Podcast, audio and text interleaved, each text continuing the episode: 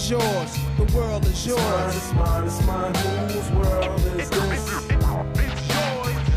It's mine, it's mine, it's mine. Whose world is this? The world is yours. The world is It's mine, yours. it's mine, it's mine. Whose I sip the Don world watching? Gandhi till I'm charged and writing in my book of rhymes all the words past the margin. Welcome back to the Popular Demand Podcast. I'm your host, Jake.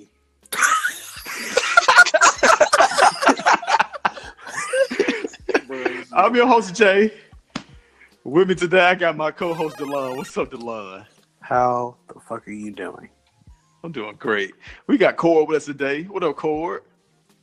How you been? How you been? Keep that 40 on me like on Zubac. We 2 and oh, never take a loss. Know what time it is. You know what time it is, and we got we got the main man John with us. What's up, John? What's up? What's up, fellas? And you know we do. You give it our takes on basketball, music, everything in between. This is episode 74 of the Popular Man Podcast. If you don't already subscribe to us, subscribe right now. If you ain't give us a rating, give us five stars right now. If you don't follow us on Twitter, follow us at Podcast Demand. Uh, the only announcement that we have is next episode, which should be November the 4th, will be the Popular Demand Award Show, which is basically us giving out awards for Lyricist of the Year, Album of the Year, Producer of the Year, et cetera, et cetera. We're doing all that next Monday. So make sure you stay tuned for that. And like I said, if you don't subscribe to it, subscribe now so you don't miss it. So that's about it. So let's get into the show. First topic of the day is a topic near and dear to my heart. I want to talk to y'all guys about the Battle of LA that tipped off the NBA season on Thursday. The Clippers, mm. Lakers squared off. And what felt like just watching the game and like getting a read of the intensity, it seemed like it felt like a playoff game in all honesty. They kind of tried to downplay going in, like Avery Bradley said like months ago. He kind of circled the Clippers on the uh, calendar, and then the day before, tried to say, you know what, I, I, that's cool. I'm not, re- I don't really care about how the, the Clippers did me. I just want to go win. So I think both teams try to downplay how important this matchup was to them. Yeah, you couldn't help but feel like they really wanted to beat each other in this game. Do y'all feel like this is a real rivalry? It is now. I'm gonna keep it a buck with you for the past couple years. I want to say this like when Dwight Howard went to the Lakers, that was the first time it felt like an official rivalry. But we all know how they turned down. So, so, so you know, Lakers ended up being like, "Oh, y'all ain't got no rings. It ain't no rivalry." But now it's back. We back with that smoke. We back with that action. We going at it. LeBron James can say whatever he want. Oh, it ain't no rivalry. It's just a game. I know he went to the crib heated that night. You know he went to the crib heated. You don't fold like that. Just treat it like it's just a regular game. And that's not. And all to Patrick Beverly for keeping it a hundred. You know, I mean, Patrick Beverly gonna play their way regardless. It doesn't matter what game it is. But I know that the other players, I know that the Clippers on their side, they've been throwing. It seemed like the PA team, like the PA team, like they've been throwing subtle. You've been waiting on. Like they've been throwing subtle jabs at the Lakers, but I think I think the players themselves, and this is where I feel like I know the Clippers fan ourselves, like we don't really care about running LA. Like we don't care about being the Yeah, the favorite team in LA, but we do care about being yeah, we just want to be the best team. Like we we only care about being the best team. We don't care about being the most popular or anything. So with that being said, the Clippers want to be better than the Lakers, not because they're the Lakers, but because they want to be the best team in the league. So with that being said, though, I know this is a rivalry because I know the Lakers fans want it to be a rivalry. Hey, They want I'm I'm gonna get, I'm gonna be real with you. Like in the summertime, the Clippers fans, we was just chilling. Like, oh, you know, man, I hope free agency turn out. Hope we get Kawhi. And every day, y'all ain't getting nothing. Y'all finna go back into obscurity. Y'all finna die. We get Kawhi Leonard. We win 36 So they rings. gonna LeBron die finna be better than like it was like they stay. They was gonna die. I'm talking about every single day. Laker fans is going in on it. They, like they were going in on everybody, but they really went in on the Clippers. Then when Kawhi told the Clippers, it turned into it don't even matter. AD dropping 86 the first game. He hitting drop steps and post hooks every two seconds, and y'all gonna die. And the Clipper fans is like, all right then, we'll see. Zubac should hold it down. And you know, first game happens, Zubac held it down. AD was mid, and, LeBron and- was hiding. and that's Lick why smoke. and that's see and that's what I want to talk about. What have we learned from this matchup? Because going in, I'm not gonna lie to you, Corey. I thought we were gonna get smoked. for the simple fact that we don't have PG. Hey, I, I'll keep real with you. hey, hey, when you tweeted, hey man, I don't care about how the first game go. I said, Jordan, no, This nigga copping don't show no please already? Turn that line. Nah, Hey, you nigga got copping please early. please. nah, nah, because I was watching the Don't pre. talk to me about my team until Paul George come back. I still, I still don't want nobody talking to me about the Clippers until Paul George come back because niggas don't be watching basketball; they be watching stats. But I know from like watching the preseason, facts. the Clippers struggled to rebound.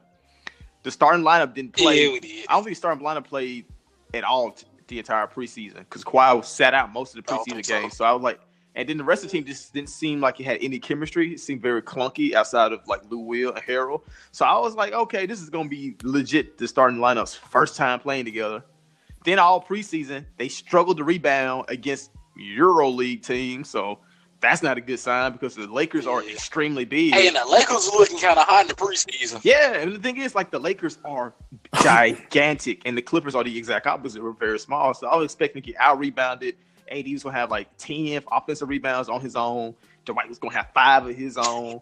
I thought, man, you know, JaVale McGee gonna get in on it. You know, I think LeBron. Uh, this, this is not gonna be great. But what I learned from this game is that none of that really matter because the Clippers are gonna outcompete you. The Clippers out rebounded the Lakers despite the biggest Uh, player on the Clippers is seven foot two. That's Zoo. Zoo didn't even play. He played like four minutes. So the tallest person on the Clippers didn't play, and they still out rebounded LeBron James, JaVale McGee, Dwight Howard, and Anthony Davis. Simply because everybody boxed And out. And that's a very large lineup. That's a very large lineup, and it's because everybody boxed out, and they had people from it was everybody from Kawhi to Shamet to Beverly to Mo Harkless diving for rebounds. So one thing I've learned is this: the Clippers are going to be a better rebounding team than I originally thought. Not great, but Now, see, Jordan, here's here's here's your problem right now. You are analyzing this Clippers Lakers ma- matchup. You said, "Don't I don't want to hear nothing about this game until Paul George is back." But you are missing the key ingredient, the extreme variable here. You are missing Kyle Kuzma, who is the most important player. This- look at this nigga. look at this nigga. Now, when, when this lineup Hey, don't forget Rondo. and Ron, eh, I guess uh, and Rondo, when we got LeBron at the one, Kuz at the two, AD at the three, or whatever the fuck they trying to run, it's gonna be a different game. Jesus Christ. But I'm gonna tell you what. Why They're running off prime lineup. Well, ain't I they? will say this: while while Kuzma is not as a high impact player as Paul George, the absence of Kuzma was a pres- was apparent for the Lakers because they needed somebody else to get points for them. They need somebody else to score. The Lakers was kind of they were kind of even though the Clippers started out shooting like I don't know like fifteen percent from the field, like the Lakers couldn't break away from them because they were struggling to score. They were struggling to shoot. Uh, Troy Daniels hit some threes. I'm pretty. Sh- I'm Danny Green went. Danny Green went off. crazy. Yeah, he went absolutely crazy. I tell you who did shoot. Who that? The runaway prisoner, aka young convicted felon, aka not a Detroit legend. Oh, Big facts. aka Oh. Mr. Zero Zero Zero and Zero plus 30 minutes. So okay, so like we talking about what we learned from this game, I already knew Kentavious Caldwell Pope was trash. So I ain't going to can't really speak on that. I already knew that. Yeah. Avery, well, see, Avery Bradley actually looks better than I thought he was going to look. He still pulled out the signature long twos, which you don't want him taking, but you know it's Avery Bradley, so he gonna do what he want to do. Uh, but like my main takeaway for, as far as the Lakers go is they can still be they can be really good defensively. They could be, but you know they, they still. I'm actually I learned that watching the Jazz game, watching the Clippers game. They didn't look all that sh- great defensively except in the beginning, but that was that seemed more like the Clippers just missing shots than the Lakers being great on defense. But Kyle Kuzma, like I said, they need him for scoring. They need him. They need him to come back and be that third scorer and shooter because it looks like LeBron wants to play a more passive role because he gave the ball to AD a lot. And I'll say Too much. thing- yeah, too much. And like, I think I saw somebody tweet that Anthony Davis. I think they said he did like seven percent of his um possessions was out of isolation last year. So he didn't really just one on one a lot with the Pelicans. Yeah, it felt like on the Lakers, every single last Lakers possession was Anthony Davis posting up. Go AD go. And they just they just forced it. I mean, you know, in theory, you got a dominant big man, so you think that will work, but while he did bulldoze through Six more, though. yeah, he did bulldoze through Mo Harkless and a couple of other smaller players when they lined up against him. But Zoo, I think he was like 0 for 2 against Zoo. I think he was 1 of 4 Yeah. against Mo Harkless. He struggled to shoot from oh, outside the oh, paint. Patrick Patterson. Oh, that's what I meant. Patrick Patterson. I don't know who I said. I said Zoo and Pat. See, he was Zoo. He was 0 2 for against Zoo and Yeah. one of four against Patrick Patterson. Like he just struggled to bully them into the paint and then shoot over them outside the paint. Ultimately, I don't, the main takeaway from this game is that there's nothing to really take away because both teams weren't aren't at their complete rosters. The Clippers will be better. The Lakers will be better.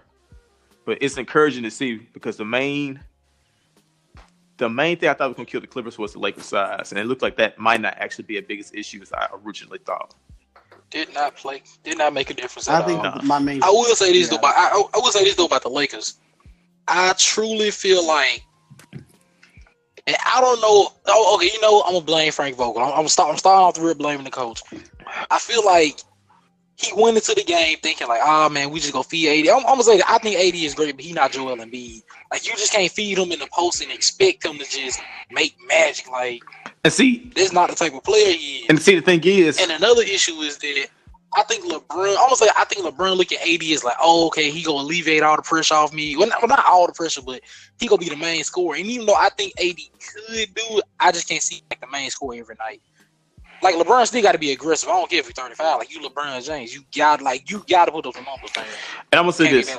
I will say this. ta- go, going back to what I said, there's no main takeaways to make from making this. I say one thing needs to be monitored is Frank Vogel, because I thought it was as seen how many posters they ran with AD. You look kind of Even how good- Even how good AD is, I thought it was weird they didn't run more pick and roll with LeBron and AD, just straight up, you know, AD setting the screen and rolling to the basket with LeBron driving. Like it was so strange. We didn't see more of that action. But I guess it's because they starting a five at center, so it's kind of harder for them to do pick and roll without clogging up the paint. But that just goes back to Oh, yeah. AD crying about not wanting to play the five. So I don't want to be a center. those are two things that need to be watched. Like how long they go before they start playing AD exclusively at the five, and they get rid of the fifth. You know, they, they move JaVale and or Dwight to the bench permanently. They did in the second half of that Jazz game. Like they started AD at center, and they kind of that's when they blew up the Jazz for, real. Shout out to LA for giving one. That was a very exciting basketball game. So I'll go on to the next topic. Uh, T Pain's uh, newest tour didn't do too well and had to be shut down a lot earlier than T Pain anticipated. And it was reported that it, you know it didn't do that well. And then T Pain got on Twitter and said, if only people publicize um, the actual tour than talking more so than they're talking about how bad it did, then the tour would have done better. And it's actually a shame to see somebody as great as T Pain struggle with this. And I absolutely think that I absolutely agree. It's kind of crazy that he's getting all this free prom- promo for his tour, and now the tour is over. But, you know, I guess that's how the media works. My question to you guys is, what is your favorite T Pain memory? Yeah, man, I ain't gonna hold you. Favorite T Pain memory is my family making me uh, perform by you drinking the family. What? no choice, but I had to do. I have so many repressed memories of family making me perform something at a family reunion or a birthday or something like that. What's Wait. that? What's that? What's that stinky leg? Is that a stinky leg? But no, wait, wait, wait, wait. But wait, but I think I, I think I'm underselling the fact that Core's parents made him sing. I'm gonna buy you a drink Yeah, at a family yeah. at a family reunion. Yeah. You know, it could have been in love with the stripper. So Yeah, you, I was just about to say. yeah, it could have been. I think I seen that too. but I may have. I don't even remember. Cole, what the, Cole, what kind of nigga? What your kind of family talent? had you doing uh, Hey. T Pain's greatest hits. Hey man, I ain't gonna hold you. My family just had me doing like all type of performances. It's no, no, no, no. Like that one y'all was playing the guitar, man. They just had me turn for no reason. Nigga, and you did it, and that's okay. Yeah, and then Kawhi, you're more of a you're more of a performer than I realized. Yeah, Corey, this is how we conversation we Facts. gotta have off the podcast. You okay? yeah, you okay? Young child star. Let me see. My favorite T. Let me see. My favorite T Pain memory.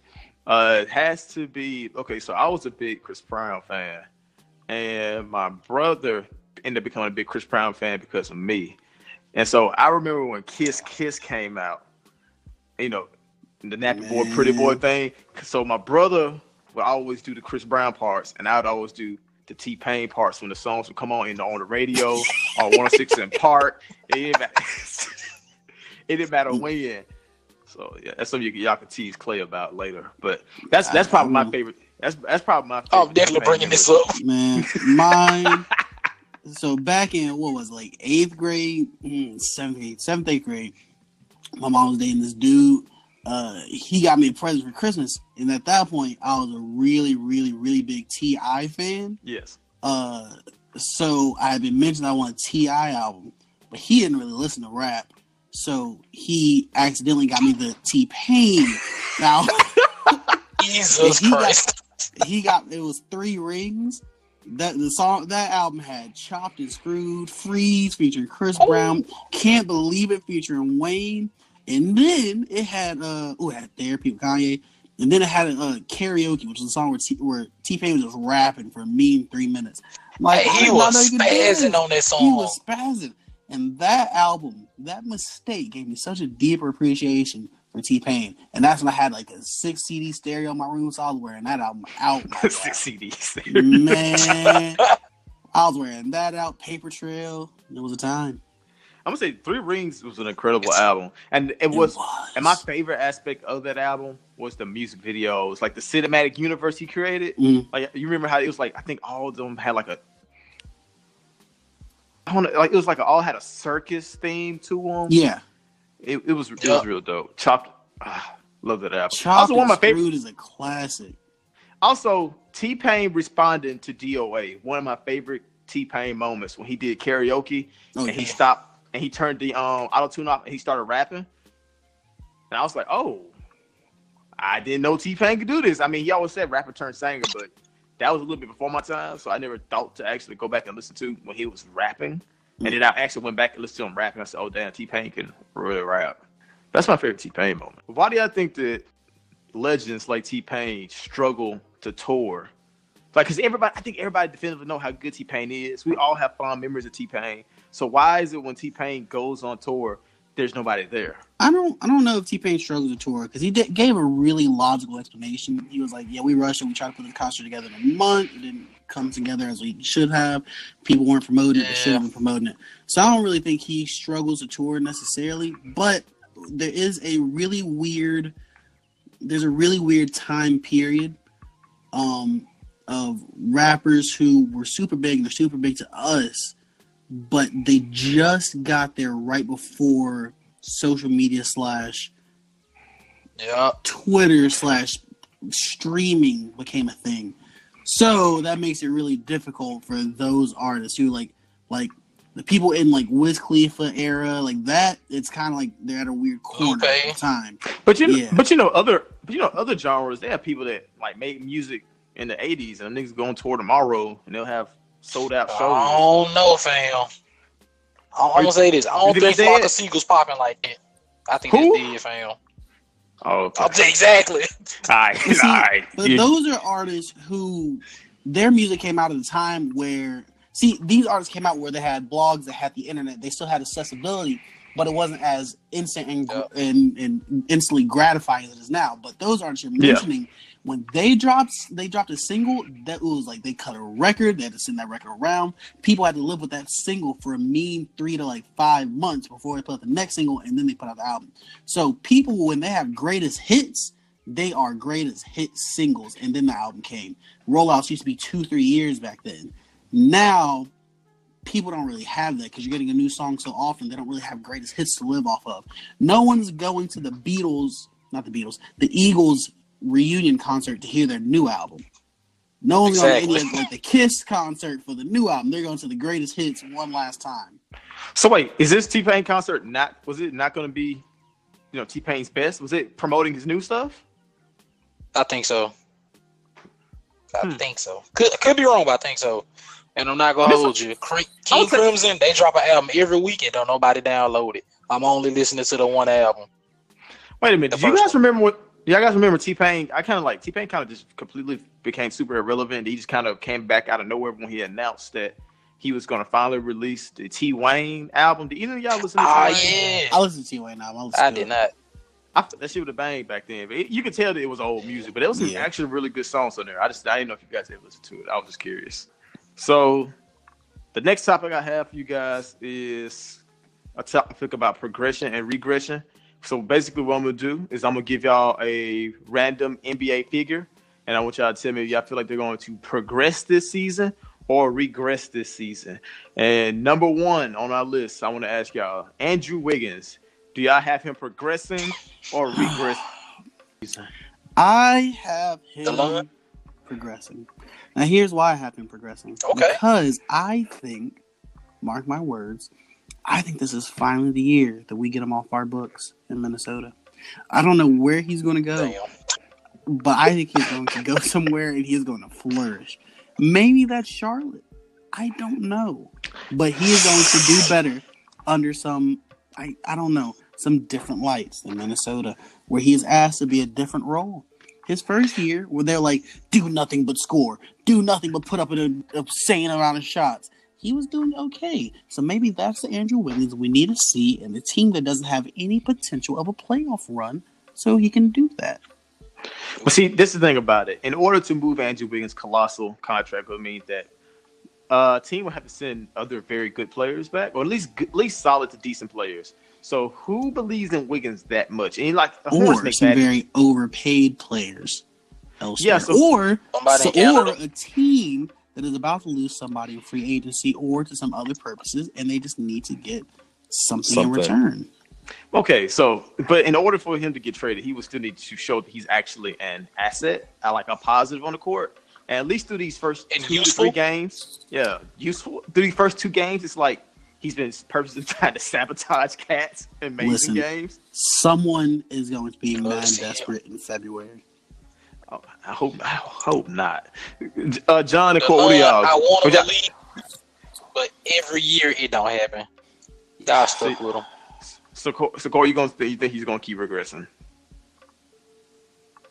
I don't know. Actually, Loki, I think he ain't got no choice but to improve. Honestly, Yeah, Well, we thought that last year. What about you, John? Um, I mean, for me, I don't, I don't want to say regressing, but it's kind of to the point what the line said was like when, when he, when he was like having the ball in his hands like a lot, like he was putting up like solid numbers, but he was just very inefficient. So like, I, I haven't, I haven't looked at the the box scores of these other games, but it seems It's not like pretty. yeah, it does. It doesn't seem like I, I can't. I can't tell if he's just n- not getting as many like opportunities to No, no, he to gets attempt to shoot. Mm-hmm. Okay, Nah. yeah. So that's. I think that's what it is No. because he's like. Because I don't want to say a volume scorer because like even when you're a volume scorer, you tend to even if you do shoot a lot, you you score. So he, he's like he's like a volume shooter. I wouldn't say a volume scorer. He's a he's a volume field goal attempter. Um, And I, I will say, when it was crunch time in that game against the Nets, he was performing very well. It just took till crunch time, and we were only in crunch time because he was doing so poorly in advance that we were in that situation. Yeah. But when we got there, he was doing very well the last three minutes. No, so you just, you just had to wait to overtime so you could finally start playing better. Play bad entire game and say, you know, Play maybe I'll bad, fin- call this good overtime. maybe I'll finally start doing better now. boy said mama mentality. I'll show up when it, when I'm needed. Man, Son of a bitch until Relax. that time. Relax. Uh, I'm gonna go say he's gonna regress. Like I, I, I just given up on him. He did from watching the games. Like his problem was he doesn't rebound. He doesn't create opportunities for others. And the shots I saw him take were outrageous. And his shot making has not improved from what I can tell. So make so he's still making terrible shot decisions. He still isn't creating for others, and he still isn't rebounding. I have no hope for Andrew Wiggins. And Wait, this is yeah. coming from What what is his regression though? Like what what is worse? well. The thing is, I can't say regress. I guess it's more so. I feel like he's going to stay bad. You kind of can't regress from bad to worse. He's already a net negative on the court.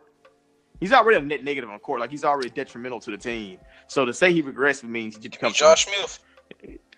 I'm telling you, he's, he's pretty bad. At least Josh Smith won playoff games, so relax on that. But um, I mean, he made All Star teams too. yeah, yeah, yeah. Damn. Andrew Wiggins, I, that just don't seem like it's in his um future right now. So And he in Minnesota though. It's different. I mean, Cat, look at Cat. Minnesota would be booming if it was um yeah, look at Cat Cat is balling, so that can't be no excuse. He nigga that nigga from Canada. Yeah, right. Hell. Yeah. Shout out to Canada though.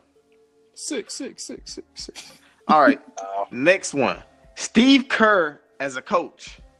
Progress or regress? regress. I mean, but is that fair to say? Come on, that's that's the nigga had KD for three seasons. He had even before KD was there. He had he had Steph and Clay. Like he had like he had a unanimous MVP uh, Steph, and then uh, they had one of the deepest benches in the league. I mean, And we called them, and pe- people call Steve Kerr a good coach because he had those players. So I mean, it's I- fair. We finna find I, out. I I get it. it's I, I yeah. get it. But at the same time, it's like, like the, the like the thing is, like you take that same team, like the year before, like when Mark Jackson had them, and they were a first, second year, they were the first, second round exit. As soon as Steve Kerr gets there, implements his offense to those guys, then they, you know. e- Even before KD there, they went to the, the finals what two three times in a row. Yes. So I, I see what you're saying. I see what you're saying, but at the same time, I feel like I feel like it's easier. It's easier to say he's a good coach because I mean you have to have talent in the first place. Like you know you can you know it, it doesn't it doesn't matter how great of a coach you are. You ain't got no talent. You it, you know it, it, it- you know the coaching only gonna take you so far. So I, I think when you take some of that top end talent out, and plus the second best, like two two of his top three players are gone. His uh, he- they don't have Iguodala. Sean Livingston's gone. Love to see it. Shit, Cauley Stein not even playing. So it really like it's really Love it's really just Stephen D'Lo and Kevon Looney. Like, come on, like Phil Phil Jackson. Phil Jackson couldn't do nothing with that. Come on now. So I'm gonna say this. So you do you think so? Do you think that Steve Kerr will do anything during the season to prove he's a good coach? Because even when you have lack of talent, you can st- the the discipline in your teams can still be seen. Like kind of like uh Coach Bo with the Heat. It was still apparent that he was getting his players very good looks and creative plays and creating opportunities for them. They just weren't talented enough to execute the things he was laying out. Same thing with with um Doc Rivers with the Clippers for the past couple of years. The teams weren't as talented. Yeah, or Popovich. The teams aren't as talented as rec- as past years, but the teams, the players are put in such good positions they still thrive. Do you see that? Do you foresee that Steve Kerr, like, show, proving that he's a good coach? Uh, Core, Delon, y'all see regression or progression? Re. I see regression Uh, I myself. thought you were I'm gonna finish that. word. I I'm, thought I'm gonna leave it at that. I was I'm be- worried. I was. Y'all know how I feel about the Warriors, so you know what time it is. It's No, regression for and thi- all of and the thing is, I still think Steve Kerr was a step above uh, Mark Jackson. But one of Steve Kerr's biggest What? flaws, I, yeah, I think he's a better Right. coach. Than Steve. I think he's a better Mark coach than Mark Jackson had the power. Mark Jackson did have the power of Christ. Shout out to Kanye. Try to Kanye. But I at the same time, go ahead. Go ahead. ahead. Go ahead. I think. I think I'm gonna call. Um. I think I'm gonna call Steve Kerr a good coach at. No, he has D'Angelo Russell. I want. I want 55. If he if he if he's in the 40s range at all, then eh, eh. If he's in the I- low 50s, nah. Talking about wins? Niggas going to the He- I gotta. I gotta see. Oh no, Honestly, no. Those niggas nigga's- not get, they not getting 55 wins. Those- I think they might. I know they- nah. I know they got D'Lo, but that team is atrocious. that team is atrocious defensively. That team has no depth. I say if he gets 50 wins, that's more so proof that either Steph Curry is a god or that Steve Kerr is a really good coach. And that's They what I'm get saying. 50 If they get around there, And that's what like if, if it's less than that, I'm gonna call it regression. Cause Okay. because he Okay. has if you think about the piece that he does have D'Angelo Russell and Steph Curry, that is so much more than half the league has. True. So and if Draymond, we forget we're forgetting Draymond. Yeah. stop. So if This this is in 2012, uh 2013. But yeah, I'm gonna call it I'm gonna call it 55. Okay. Other than that, if they get around if they get around 47 to 55, I'm gonna say that's Stephen D'Angelo. If they get anywhere above 55, I'm like, oh damn, Steve Kerr did his job. If they get lower than that, everybody need to go. I'm gonna see. I'm gonna say regression because the thing is, I learned a couple of things about Steve Kerr. He did make a lot of bad decisions in terms of rotations and lineups. So while the offensive system he implemented was a good one, because the Mark Jackson didn't really have a philosophy before that, it would just give Curry the ball and pray. Which you know that's nice, but they just didn't work in the long Work. run. So uh, it didn't make them. It didn't maximize their ability. So I believe Steve Kerr's ability X and O is just lineups and rotations are bad. And I think that you know, we have superstars in your court. It don't really matter who's on the court with them, as long as you got one of them out there, things kind of work. But now that he has to manage these young guys and always make sure he has a, a functional lineup out there at all times, you can't just experiment and say, oh, you know, I'll just throw five random people out there and uh Steph. But then Steph goes to bench like, who am I gonna get something out of? I think those those bench lineups and minutes are going to be a testament to how good and creative Steve Kerr can be as a coach. But Steve Kerr seemed like he, he seemed pretty defeated after that that um Clippers loss. He was like, you know, this is the reality. We were in another world when he had all that talent. now we're in the NBA. I'm like, so he was talking like somebody who'd already given up. So we'll, we'll, see. He's like, we'll see. Uh, next, Kyrie Irving as a leader, progression or regression? I'm gonna say progression. I think that the Celtics truly were just not the fit for Kyrie, and I think the Cleveland situation was pretty self-explanatory. Um, and especially since he's going to have his moment to be the guy while Kevin Durant is gone, that's going to give him, you know, that ego boost that he needs to thrive. I'm gonna go progression. Uh, he seems to. I kind of thought he. I thought he loved the Celtics too. So I know it sounds kind of hip, not hypocritical, but it sounds kind of contradictory. But I think he really loves Brooklyn. I think he's really embracing the city, and I think he really wants to lead these guys. The the uh, Nets were a really tight knit group already, and it seems that Kyrie is embracing them with open arms. I would I would just like to think, as wise as Kyrie is, he he would recognize that things didn't go too well last time. Let not let me not alienate all my teammates this time. So he seems to be having fun right now. I'm gonna go with progression. Yeah, Gordon, uh, oh, go ahead. I'm I'm gonna go with progression too. I think there's a lot of different uh aspects to it. Like one, you know, he playing at home. Um, two, it's like you know he's he's gonna be like the the guy, like you know, like you said, like while KD's out, and then plus uh plus even even when KD comes back, even though KD is obviously the superior player. No, no offense to KD, we all know he a beta male. You know what I'm saying? He is cool with giving, with handing the handing the keys over. Hey, you know what Yeah. He is cool with handing the keys over to whoever want to take them. He just want to be there and just get buckets. And Kyrie is cool with that because Kyrie is a great player, and you know he, you know, I, I think I think it's, it's like a nice little ego boost that somebody who was like, you know, even though as great as Kyrie is, knowing that somebody who is like a superior player than you is cool with you being the man. And then two, and like you said, like New York, like the Brooklyn, they already seem like a tight, tight fit. Um, before he was there, I mean, you see, you see what that what that city, you know, that move did for D'Angelo Russell, like the disaster that got him out of LA. So, I mean, for some reason, it just seemed, a you know, of course, say Detroit, the city of second chances, but I don't know. It's looking like Brooklyn so far, so we'll see. So I'll also say progress. I, I think I think uh Brooklyn they they looking real good. I mean you saw you saw how how you know how tight they were. You know how Kyrie was super emotional after dropping that fifty. You know because it was the anniversary of his grandfather's death. You know and then you know he missed the game winning shot. You know and they was all like on his back. You know keeping his head up that type of stuff. So yeah I, I Yeah. think I think it's I think uh I think it's gonna be a lot of a lot of good stuff coming out of Brooklyn these next couple of years. Cord, you gonna go? You gonna go with it? Agree with all of us, or you gonna go against the grain like you usually do? Hey man, John hit the nail on the head, my guy. Okay.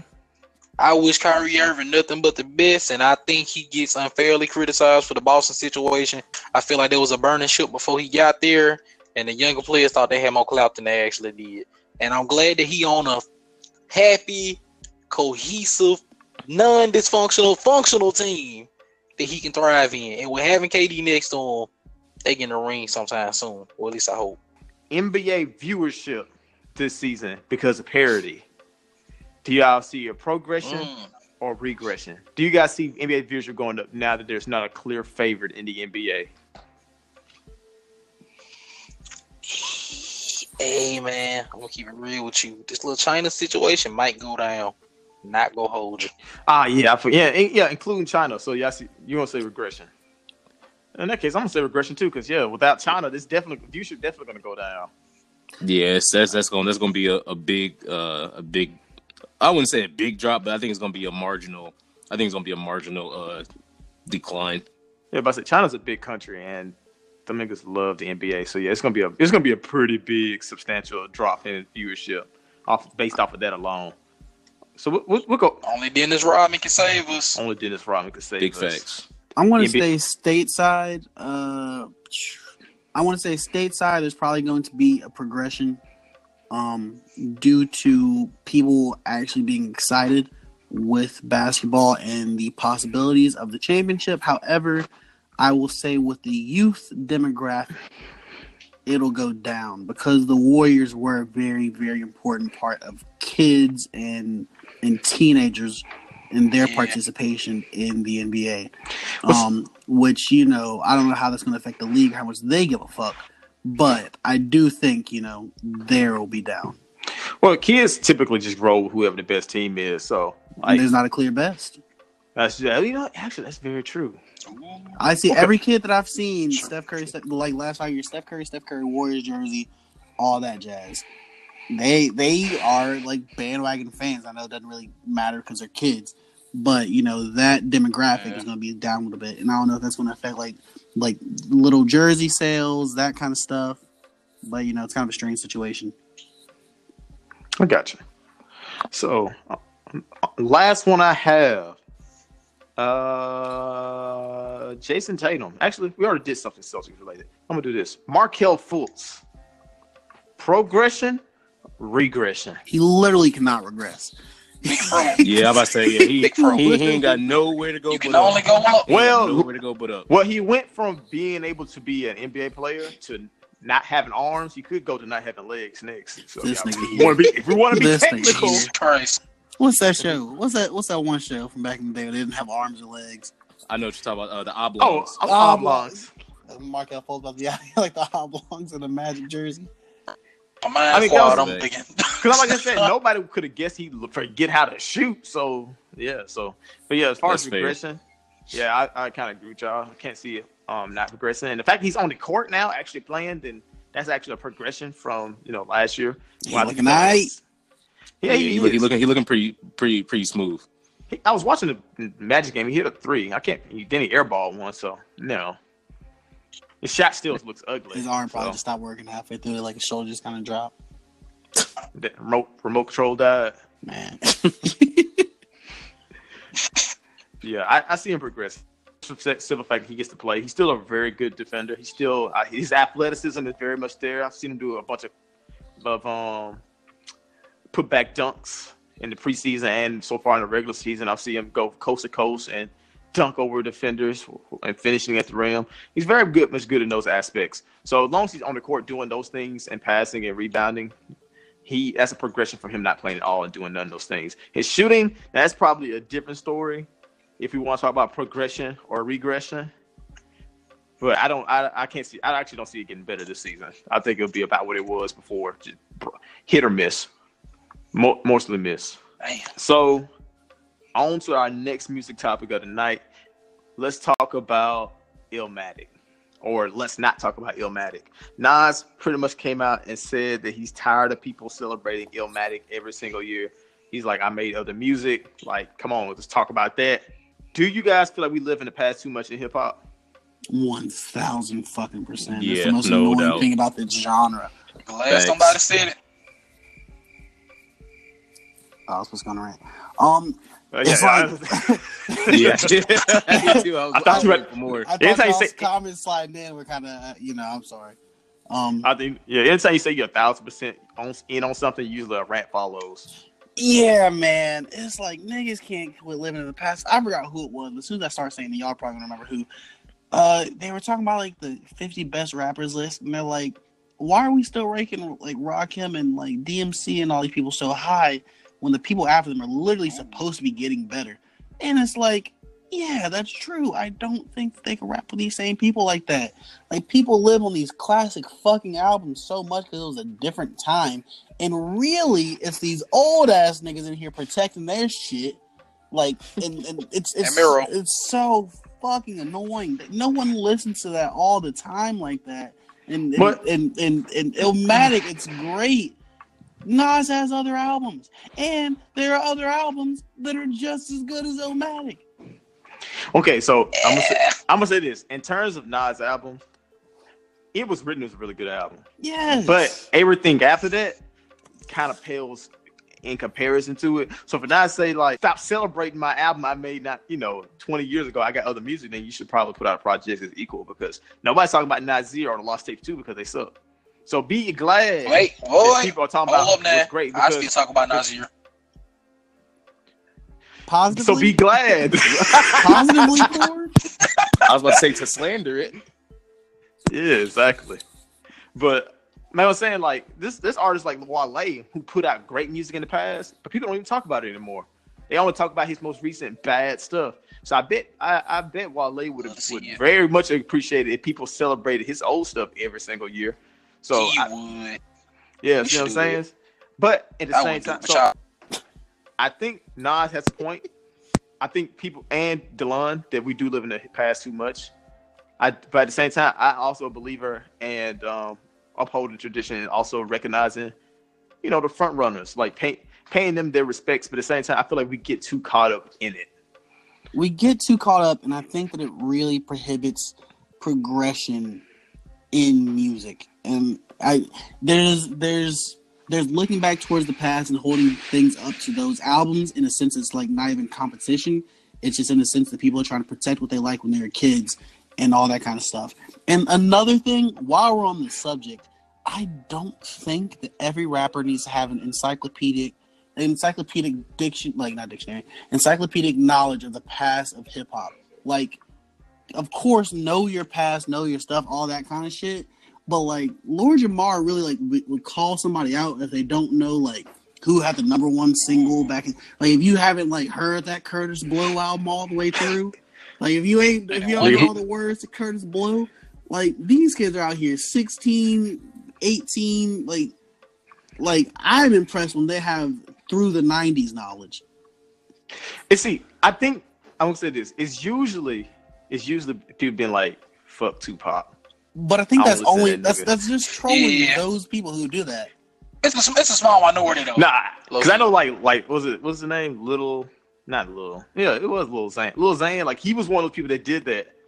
He was like, man, you know, fuck, fuck them niggas. I, I think I think they tried to hit Little Yachty with that once, and I was, you know, doing people like Little Yachty like Yeah. that, that's wrong. Yeah. And all honesty, he's Like like he hey, he dodged that smoke though. he did. Uh, there was another artist like Lil. I want to say they, I, they didn't do it. to Ozzy Uzi. Greedo. I can't, did they do Ozzy Oh, Greedo like that? Yeah. Wait, but Because the Ozzy real Greedo- he, Tupac one no gangster. I'm a real LA gangster. Everybody just didn't say nothing. Yeah, like I said, but this thing about it, like a lot of these young guys, they come out saying stuff like this about older rappers, and then that kind of leads the older audience to feel like, how in the world are you trying to make rap, and you can't even respect people But who make see, good rap, and you just That's a cheat because like those people. Okay, I'm gonna, say- I'm, okay, So- I'm, okay, I'm gonna say this though. In their defense, when they be doing interviews, people bring them type of artists up when they know them kids don't know nothing about that. Like I got like my like like if my youngest brother started rapping tomorrow, if you put him in a room and say, "Hey man, name me five Biggie songs," he gonna look at you like you crazy. But- and y'all know Biggie my favorite rapper, but he don't know the Biggie song. I I really never paid attention to the context of those interviews. Maybe that's something we all should It'd do. be crazy. But, but I never quite understand like why is someone asking Lil Xan about Tupac Exactly. to begin with. Because like if you think about it, like this person who asked him this was 15 in the 80s, which means they were 15 in the Exactly. 80s. They were going through young adulthood in the 90s. They're old as fuck in the, in, in the 2000s, but they're there, and that's when hip hop became super commercial and marketable. So it's everywhere. And then now it's you, you are able to catch up on things. So that means you were there for an entire 40 year scope. I was born in the mid 90s, was a child in the 2000s. So in the 2010s, if you get mad at me Yeah. for not knowing what the fuck happened in the 70s and 80s like that, fuck you.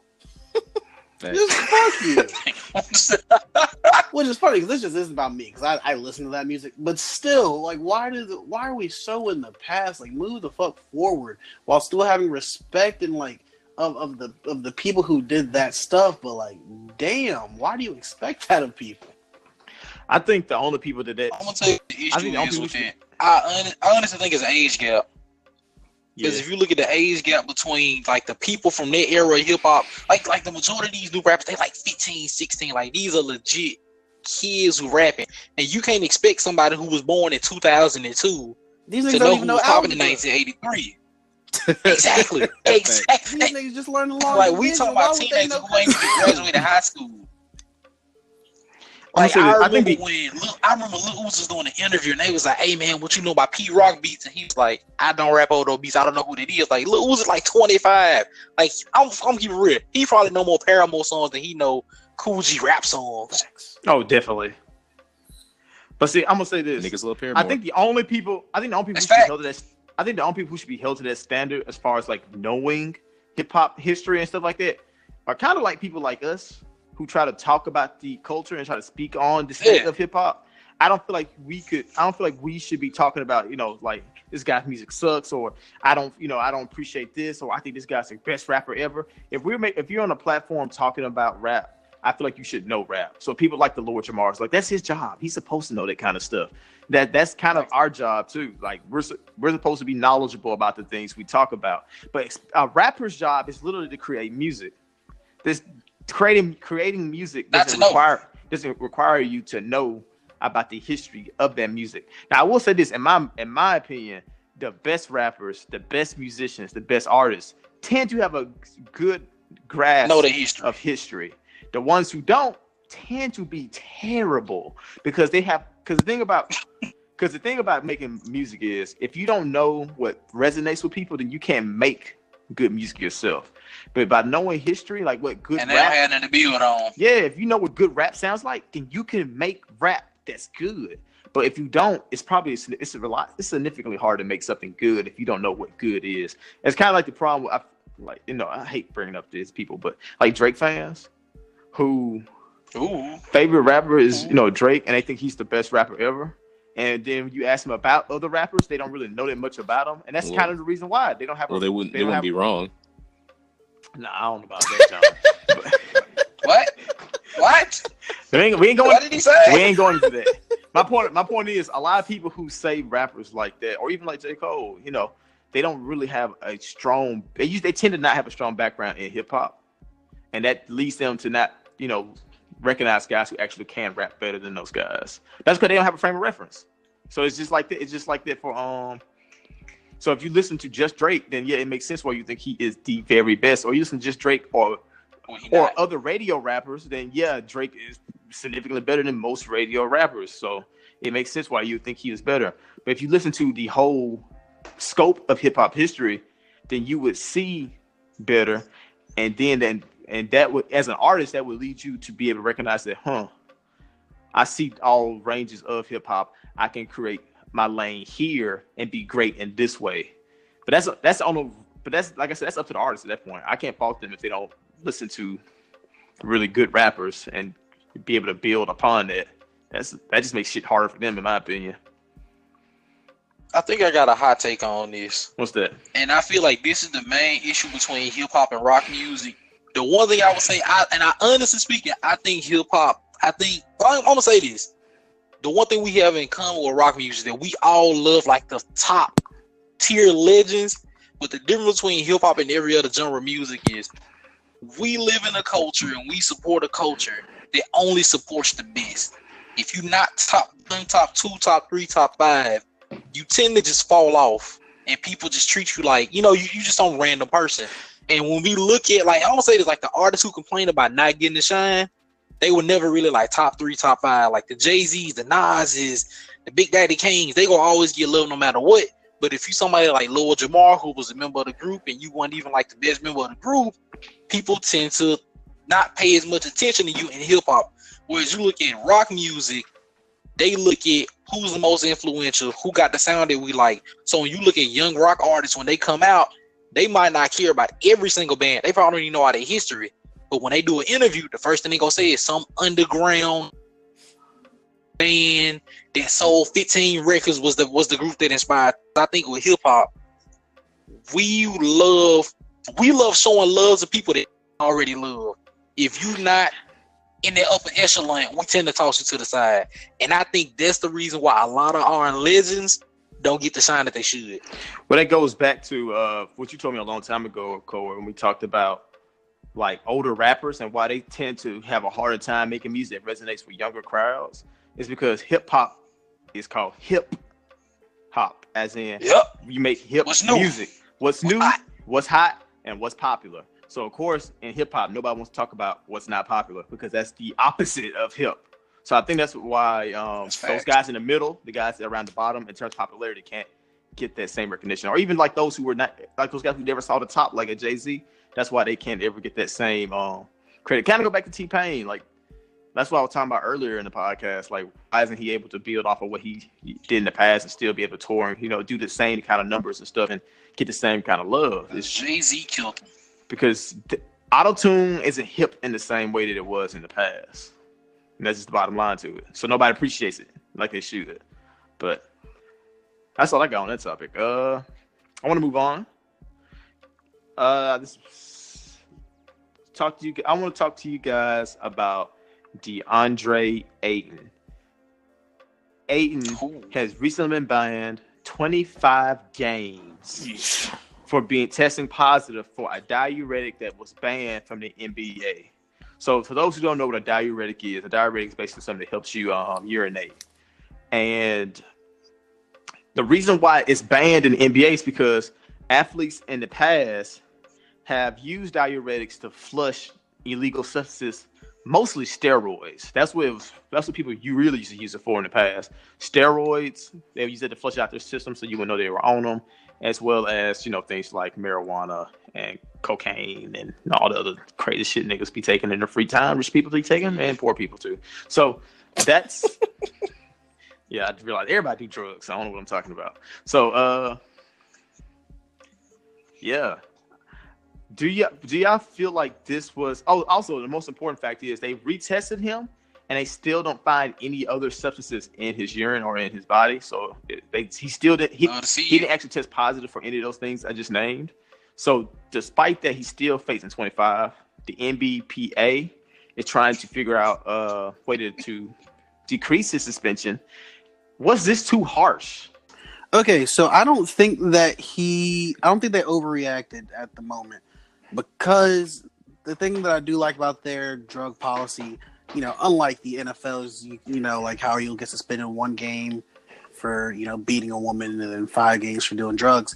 I do like the NFL or the NBA is like very like black and white with their drug policy rules. Now, the fact that nothing else was tested after that, that's what's going to, you know, sell me because DeAndre plans to appeal it. If I don't see a reduction in the appeal, then I'm going to think that it's uh, OD. From my understanding, they says that he has to prove that he unknowingly ingested a diuretic that um it's basically I say he has to he has to be able to prove that he unknowingly ingested it and he didn't know what that diuretic would do. I can see that. I, I don't know how he's going to prove that unless he was prescribed it by a doctor. Prescribed saying- it, nutrition plan by a like league approved trainer, something like that. It, Yeah, you know, it's it's going to take, which I feel like that'd be that'd be cleared up pretty easily. I would think. But he said he said in the tweet that he unknowingly put something in his body that he wasn't aware of. How you going to prove that? Like I said, without a document from like a trainer or a doctor, I don't know how you can say, "Hey, I went and bought this diuretic on my own free time. I just didn't know what it was going to do." When you you should have in that case, like I that's otherwise. Otherwise, I don't see how you can appeal it. I I think that was too harsh for the simple fact that, like I said, it's, it's usually that stuff is usually used to clear out um steroids. So performance. So it makes sense to a league all about competitive, you know, fair competitiveness and stuff of that nature would be very harsh against those kind of things. Because if you get caught for smoking weed, I don't think you get banned twenty five games. Like if you just Nah. like if you actually if you actually get tested positive for marijuana, you don't get banned twenty five games. I'm I'm pr- I'm almost certain that's not true. Because I, I could have sworn Larry Sanders didn't get kicked out the Can't league. No. Now if you get now if you get caught doing heroin, word to OJ Mayo, you gone. OJ. Was, big it, shout was, outs. was OJ Mayo on heroin or was he on meth? I think it was Milf. I mean, he was in Milwaukee. Could be both. Yeah, yeah. Big yeah. facts. He was actually in Indiana, so you still right. Man. I mean, Ice.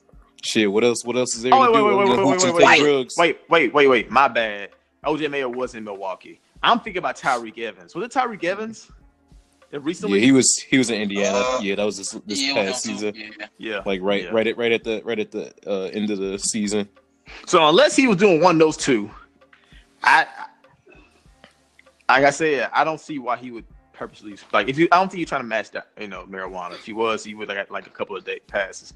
But like I said, the NBA's only trying to keep make sure people aren't using performance enhancing drugs. So I understand why they're using this penalty to p- keep people from doing it. It's just funny that he got suspended and got tested immediately after the Suns got a very convincing win over another team.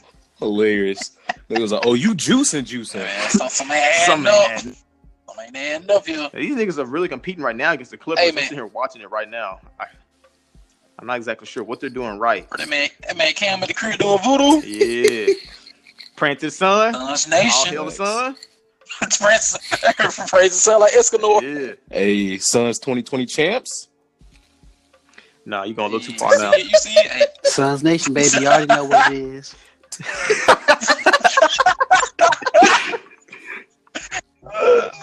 All right. oh, So I got some. We got some questions today from our, our demand mailbag.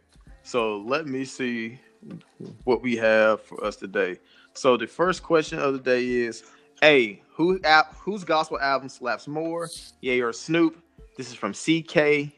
This is from CKit3 on Twitter.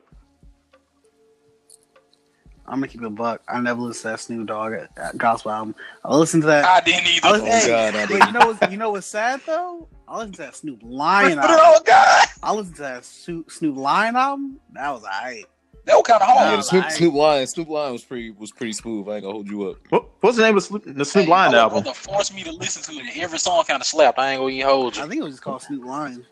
Okay, I had to go check that out. I actually because I saw this question, I actually went and listened to the Snoop Dogg gospel album, and I have to say that the Snoop Dogg gospel album does indeed slap more than Kanye's album, and it's simply because Snoop Dogg al- gospel album isn't really all about Snoop Dogg. Snoop Dogg's kind of like the he's like the engine. He just occasionally pops in, kind of like with some Kirk Franklin stuff, but it's everybody else in the background doing the See, actual that's cheating. That's cheating.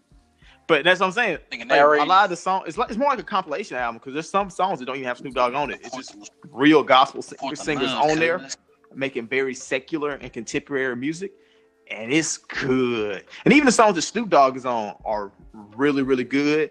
And it made me realize some elements from Kanye's album that was missing. So, what made Kanye's album a gospel album? One, he talked about God. Two, he had a choir A lot. but that's about it. That's that, that's that's where his similarities with gospel music end. Snoop Dogg's album had organs. I could hear a tambourine in the background. Like it, really made me think of down south Baptist church gospel music. And for me, Oh, it slapped then. yeah, for me, that's like there was even one song that sounded like a blues song almost. But I was so confused when it came on. I was like, bro, what, like did I switch it over or something? Like 32 songs I played this morning while I was listening, while I was um studying. It was great all the way through. Wait, I'm sorry. What? Yeah, it's a lot of songs. It's a gospel. See, that's another thing.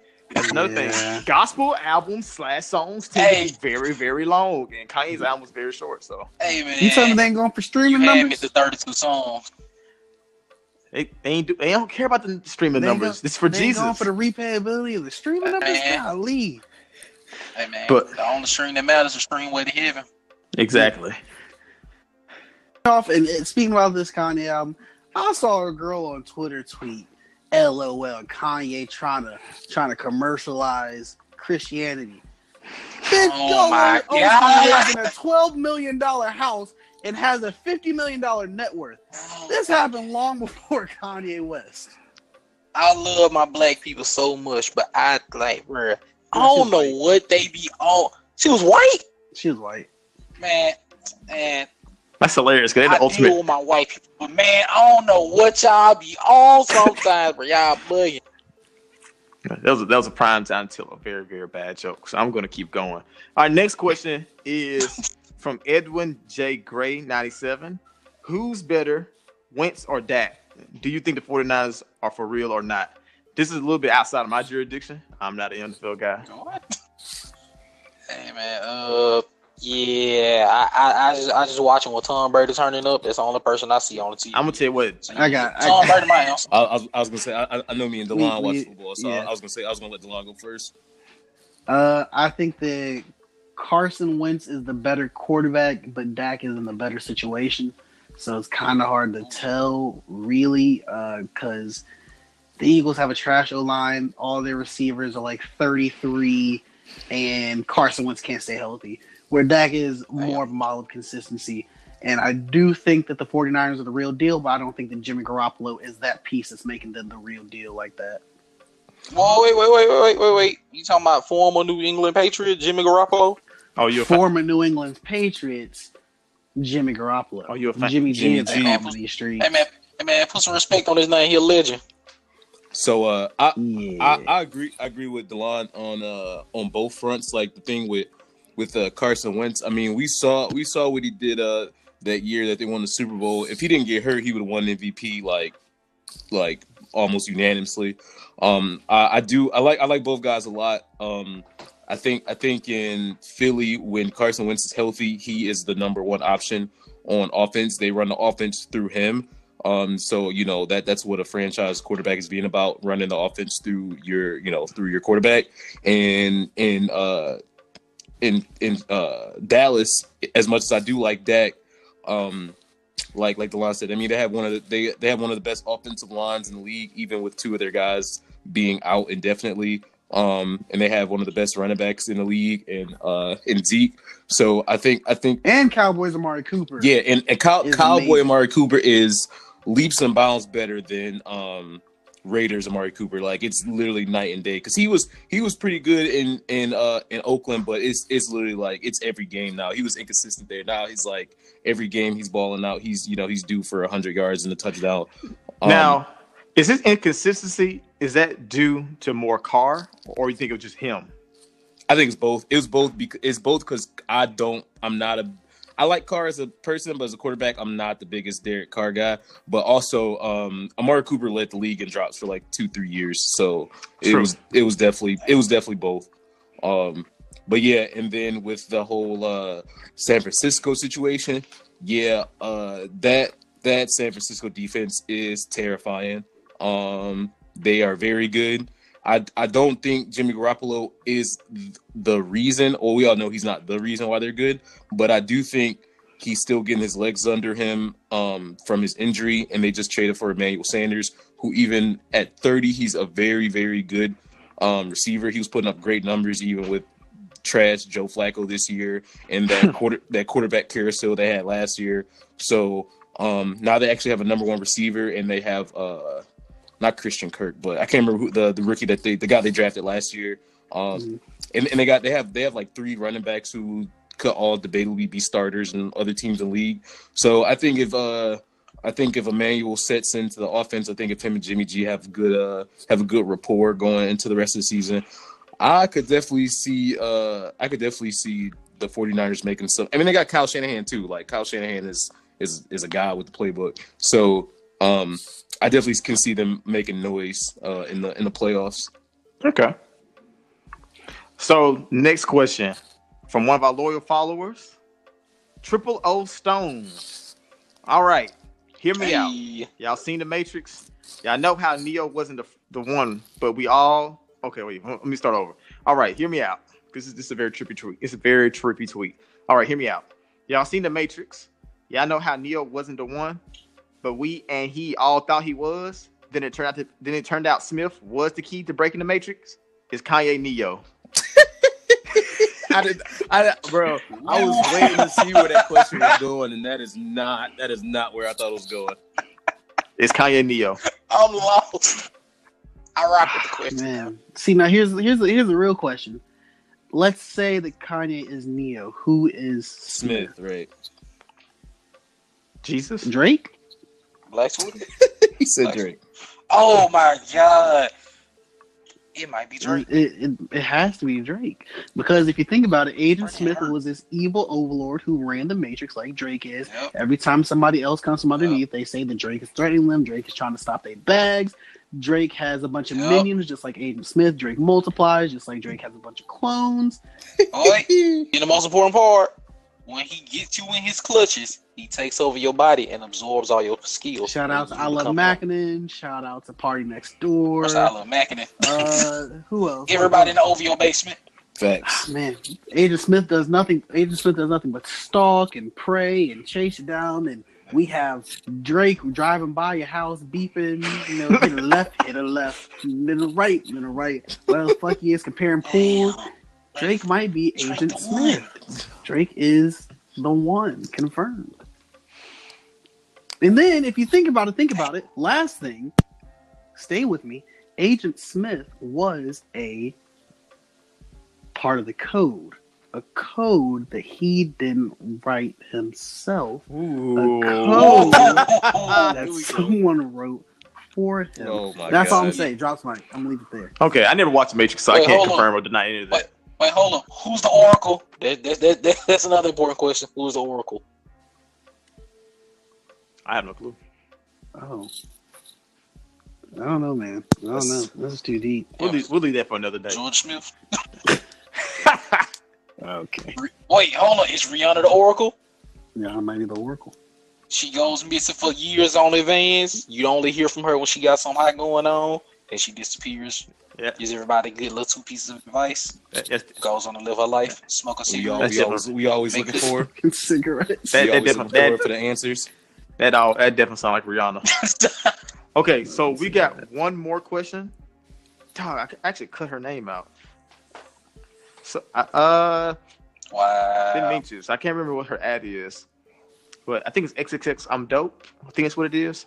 So she asked so basically she quoted a tweet and it was a tweet of KCP mugshot and it says man arrested for stealing 16 million dollars from the Los Angeles Lakers. I she said, that. "Can y'all and she said, "Can y'all discuss if KCP is actually this bad, or if it's just Twitter slander?" The I mean, answer numbers- that que- Numbers don't lie. the question, the answer to that question, as John just said, Sometimes. Numbers- They ain't lying. They ain't lying here. no, Yeah, no, no, numbers don't, numbers don't lie. Niggas just use numbers to lie. That's that's the difference. Hey, but- like that. Yeah. Uh, yeah, he's absolutely he's absolutely terrible. Like he's he's a I say he's a good to decent defender. I'll give him that. But as far as everything else, rebounding, passing, shooting, he's pretty bad. So pretty much he's bad at everything and just decent at defending, which Dribbling. negates which is negated by how awful he's on everywhere else. I mean, So- that, he that- like that's so crazy. Like how how how a drastic of a drop off he did from when he was in Detroit. Because I mean, he wasn't like great in Detroit, Speak on it. but he was solid. He was like you said, he was a good. He was a really he was a pretty good defender. He was like one of the you know better like mid tier like perimeter defenders in the league. He was a Mhm. solid to good three point shooter, like spotting up. Mm-hmm. But man, as soon as soon as Rich Paul got him in the bag in L.A., man, I don't, I don't, It was a- I don't know. it was man. really it was really that- first back like last season. Like he just wasn't really that good. He had some good games. yeah. But ul- like ultimately, he just wasn't. He just wasn't there, and it's so. And shout out to Rich Paul for giving him that second contract because he didn't deserve the second contract he got. Shit, he deserved. got it he anyway. Barely deserved the first one. I don't know, No, he man. didn't. Some, some. And I thought he was gonna turn over LeBron, but that didn't even have him. hell no. Yeah. You, you, you would think playing, playing with one of the best passers in NBA history would set you up, but shit, I guess not. So, so the thing is, it sounded like his Piston days were more of a fluke, and this is the real KCP. well, I, Wait, wait. Actually, you can come back to Detroit, land a second chance. Core, do you Core, do you Doors always open. do you really want KCP? I'm not even a Pistons fan, and I don't. I, I just, I, Hey, I, I'm just, a I, Sunday City. I just, John I said- don't. I, I just want to be Same here. optimistic. John said, "Don't bring that nigga to." But my on that crib." note, to all the Laker fans out here, if y'all really feel like he's a nuisance and you want him gone, vote for Kamala Harris. wow. she'll, she'll keep that nigga locked up. She'll throw, throw the house That's on that nigga. facts. Throw the whole jailhouse on that nigga. I think that's hilarious. Big That nigga. I still, I think that's still probably one of the more hilarious things that just doesn't get really get talked about. That nigga was playing with an ankle monitor on, Bro, that boy was on house year- arrest hooping. He was on house arrest No, hooping. No, no, he It's the was fact no, that he wasn't hooping. That's what hurt. he was exactly. And the thing is, he wasn't on house arrest. That nigga had to go back to prison after the game. Like he was going, he wasn't going home. he was going to jail. That boy was left hey, he he was on work release. nigga, nigga was legitimately. that boy was in the NBA on work release. Oh my god. Hey, he giving Like, he he, got he the giving ankle hope. monitor. on. I was like, bro, he gotta have at least two 20 point games. Did absolutely nothing. Nothing. He would have been a legend. Facts. He would. He really would have been.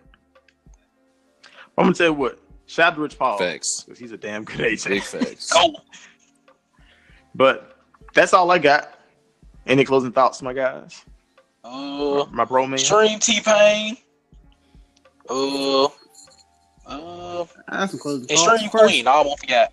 Always, always shooting clean. And uh, Luna, don't forget Luna. Um, So- yeah. Stan Luna.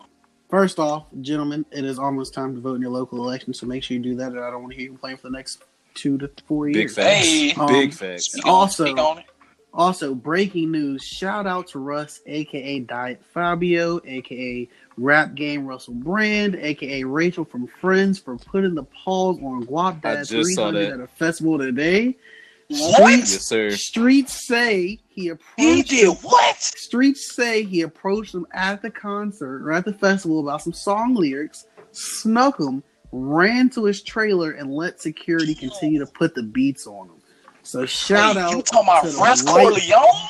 Shout out to the white legend, Russ. You talking about So the wait minute. young wavy hair Godfather? Young wavy head, independent quote unquote godfather. So you Russ mean tell me Corleone back that Russ? bag? You mean tell me Russ slapped this man and then his goons beat the hell up out of him as Russ walked Hey away? man, Russ the ran up. Wait, wait, Russ. You gonna put some respect on his name, Jordan. No, I'm saying this. Is, it sounds it sounds hard in my head, but at the same time, why didn't I don't know. Bro, I'm saying, Russ like we, all, five we know That's as hard as it No, no, no. gets. no we know Russ about his goon shit. We know that's that's that mafioso shit. You I'm don't about to say that's that know, Italian shit. Russ, Cor- Russ Yeah. Corleone. You you do you do the main disrespecting, as in you slap somebody. That's just infinite disrespectful. You slap somebody Slap. and then you let your goons finish them. Like that's what that's what bosses do. Now that's not you know that's not gangster. that nigga move That's by a what bosses different do code though. Though. Yeah, he moved by a Yeah, different man. code. Russ really ended mumble rap three different times. You hate to see it. My, my boy, my boy Guap got that um platinum plaque though. Shout out to Cole. Hey, Yeah, he also got a handprint. Oh wait, that's wait, wait, wait. Is Clark that like the scammer dude? Scammer. Yeah, that was ain't he a scammer too in my bugging. I'm gonna be honest with you, man. I, I really don't. I'm not. I'm really not that familiar with Guap's music. I ain't know that nigga ain't Guap that he definitely scammed somebody. It's Yeah, Guap City Girl? D40. Damn man, Russ slapping the lane out of niggas. You hate to see it. If you re- if you remind me, we'll talk about uh, scamming rap next time, Core, because you. I feel like you got an opinion on it. Not an opinion. I don't know what that opinion is, but I feel like you got an opinion on it. Hey man, shout out to Lil Yachty. Top three scam Oh. rappers of all time. Big facts. Facts. But all right. Uh, as Delon said, make sure you vote for your local elections, but also be prepared because this week we're going to decide who wins the Popular Demand Awards, and we're going. Our next episode will be us discussing that. So make sure you tune in. Thank you all for listening to another episode of the Popular Demand Podcast. Make sure you tune in next week for another episode of your favorite podcast. See you then.